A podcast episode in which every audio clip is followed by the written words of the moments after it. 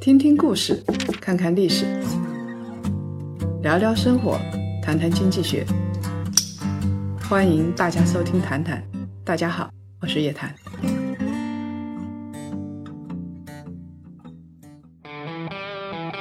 叶檀喊你去旅游啦！重走玄奘路，有敢作敢为、身体力行的著名财经专家叶檀，有一带一路行业专家高级智囊，还有新昌平顶古寺住持发心坚持的接松法师，与智者同行，净化身体与心灵，解惑企业传承问题。头脑清晰了，一切都不是问题。报名请咨询幺八七二九零零八幺二五幺八七二九零零八幺二五，下滑页面了解更多活动信息哦。又到了我们一周的谈谈时间。那上一周呢有点特别，我们叶檀财经的境外游学这一站呢，我们到了日本。在上周的这个时间呢，叶檀老师跟着我们叶檀财经很多的檀香去到了日本。那么在日本呢，有一家公司特别有名，叫丰田。那这一次呢，我们境外游学也去到了这个丰田这家公司。叶老师能不能跟我们檀香来聊一聊这次您去丰田的一些感悟？我们这次去丰田啊，去的不太一样。看了丰田它的生产车间，包括内部的一些研究所啊，都去看过了，还是蛮多东西的。原来丰田的子公司叫电装，现在呢，丰田是持有了百分之二十几的股份，基本上是最大的一件配件公司。现在也在做机器人啊、新能源车啊这些东西，它已经演变成一家高科技的全产业链一个链条。说到丰田，大家都会关注丰田的看板文化。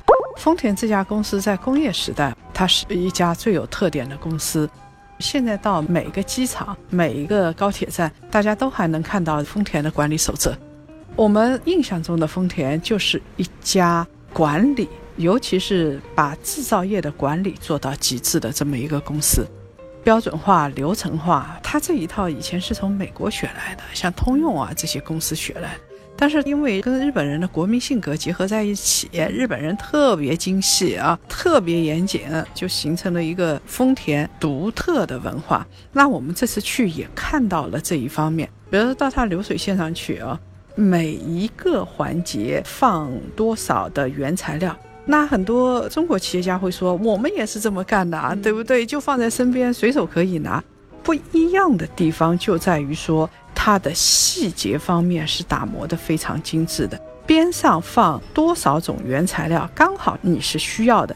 他们有一个文化叫做不必要的就是多余的，就必须要砍掉。边上如果多放一种原材料，这都是浪费。像我们也在原材料的盒子画一条线，这条线呢是多少宽多少长，然后原材料盒子放进去。丰田呢最早形成的就是这个方框，它绝对不会画的太大，刚刚好。这样子的话就意味着员工不会多走一步路，随手就可以拿到，它节约的是几秒的时间。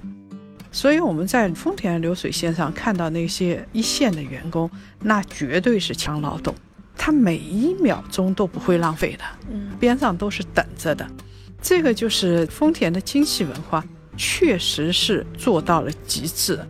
如果说流水线上出现问题，他想的第一件事情不是说去搞一个新的流水线，更加自动化。丰田的文化里边，他想的第一件事情是。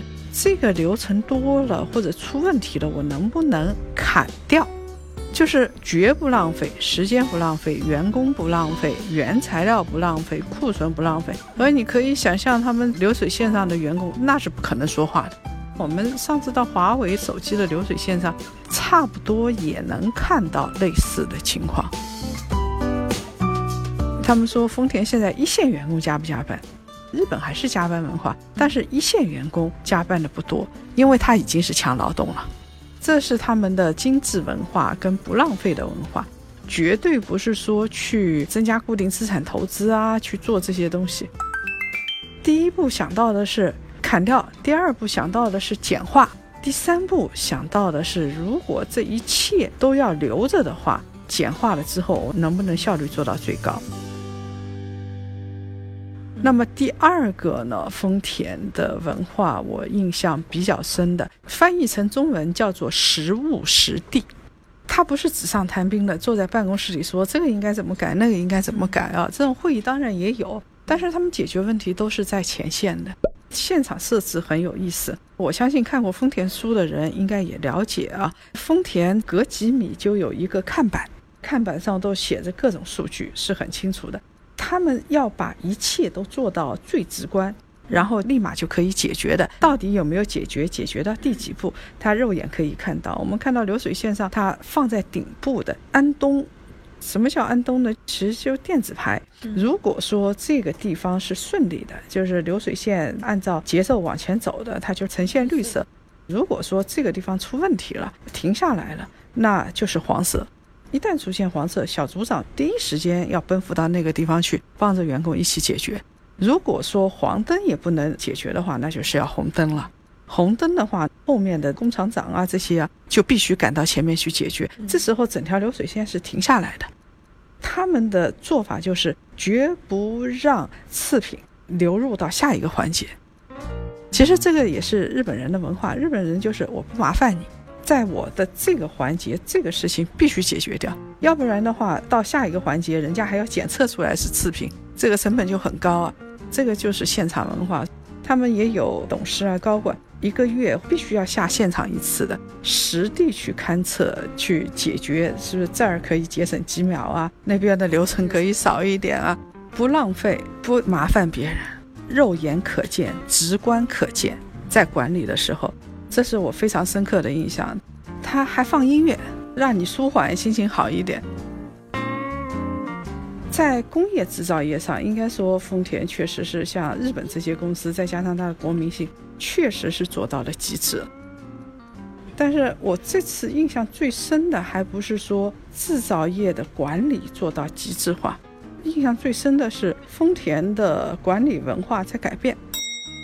到丰田之前，我看过很多的丰田管理书，我是带着一些问题，带着心里边的感受去的。这一次我也问了他们，我说：“你们现在不是日本整个文化都在发生改变吗？而且他们高龄化、少子化。”那年轻人到底是怎么看的？如果出现问题怎么办？你们有没有招不到工的现象？有没有年轻人甩手想走就走这种现象？后来吃晚饭的时候，丰田的原来的北京分社的社长就跟我们说，它是存在的。日本现在整体的文化已经发生了很大的变化。年轻人的特点，第一是比较自由，第二呢是比较懒，他们跟以前四五十岁的人是不一样的。他连动都懒得动，他说很多人不辞职是懒得辞职，所以这两个还是蛮有特点的。当然，日本总的文化没变，从幼儿园开始，小朋友开始就要求他们不要去麻烦别人。如果小朋友在那儿哭，或者是小朋友在那儿穿衣服，怎么也穿不上，老师是不会帮忙的。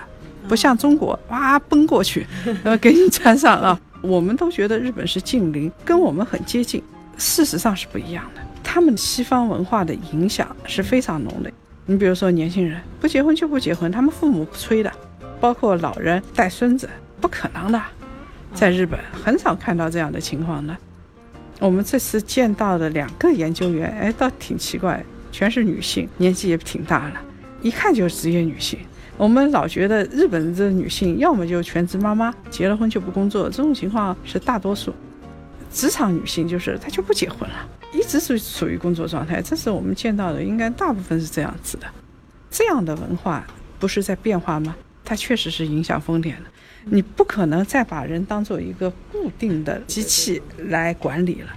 它以前有这种年功序列制，因为你把它当机器来管理，说实话，它折旧比较快，所以你就要给它终身的保障。所以日本是比较社会主义的，而且一线员工的他的工资比较高一点。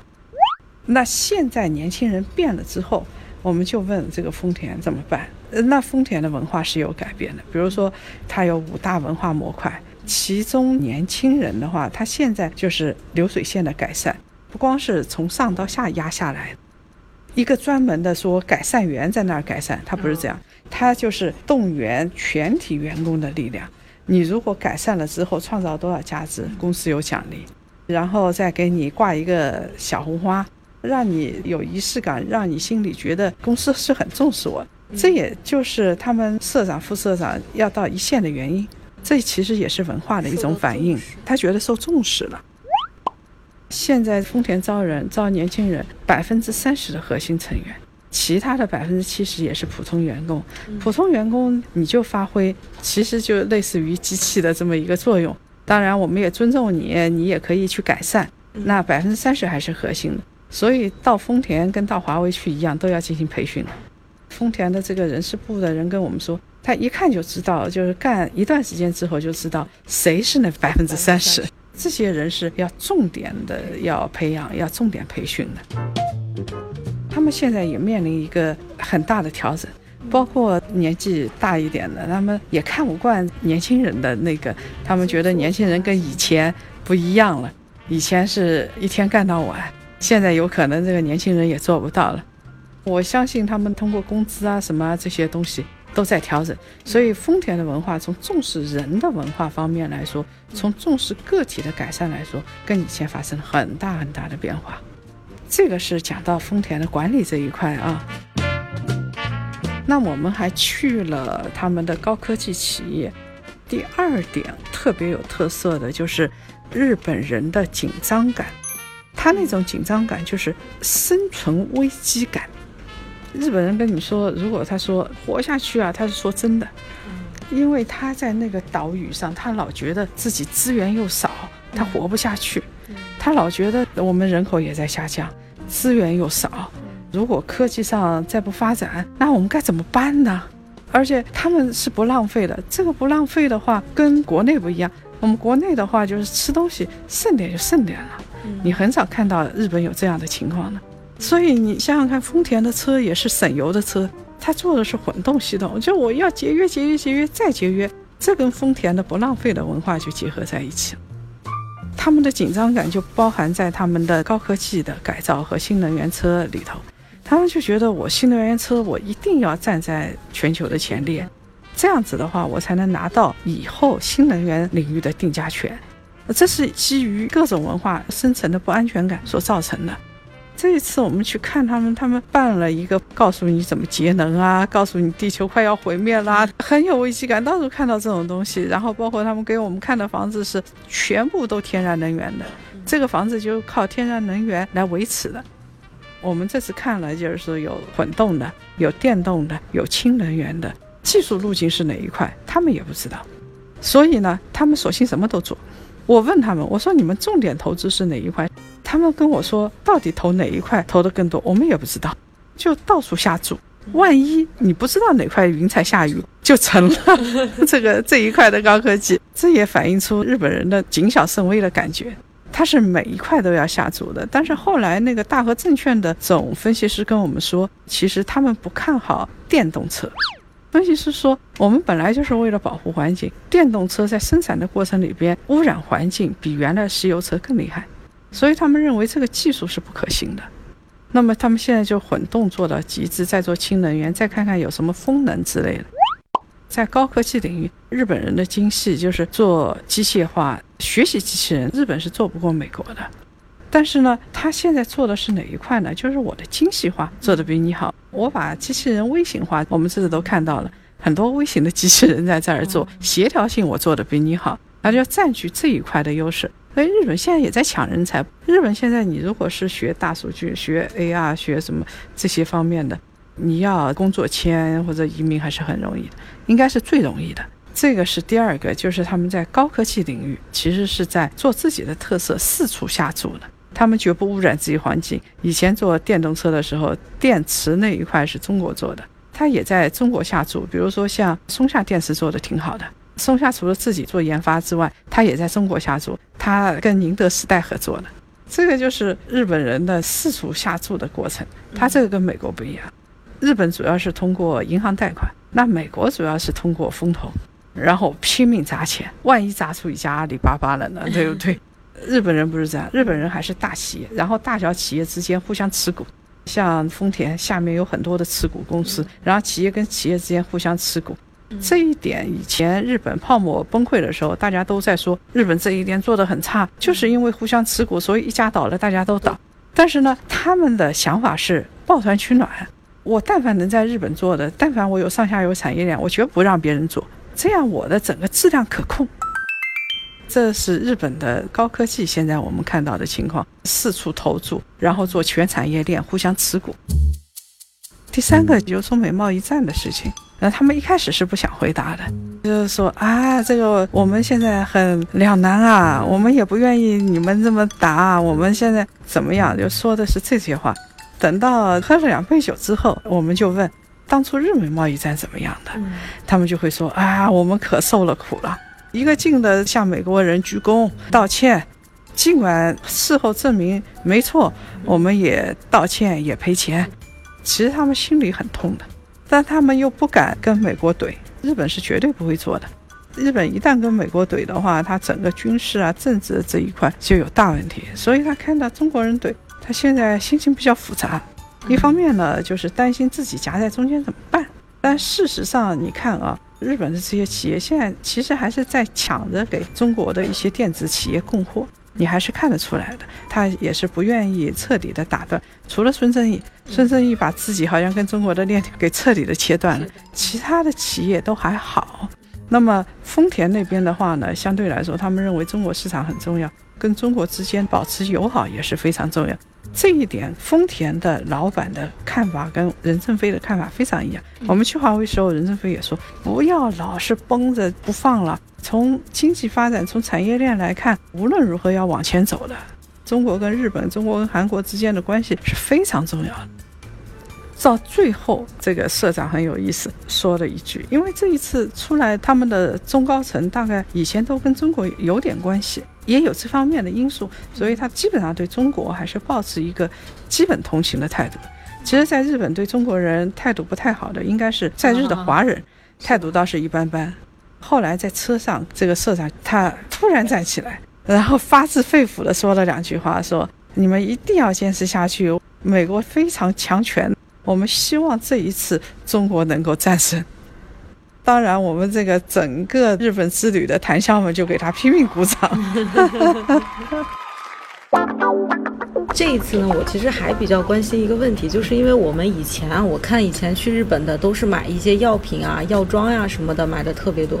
那您这一次去日本看到，就是我们很多的中国人去那边买，还是在买这些东西吗？有什么差别吗？没有区别，还是这个东西。他现在旅游立国嘛，到时候要四千万的游客，六千万的游客，那这里边起码有一半是中国人。他现在针对中国人的服务这一块还是做得不错的。我们到店里边去啊，他一看你这样子，他就派会中文的、能说中文的人过来。中国人在日本现在事实上奢侈品买的不多，因为你如果是手表，你跟欧洲比没有太大的优势。那中国人去买什么呢？中国人对于日本的产品质量、安全性是放心的，所以他买的最多的是化妆品，还有药品。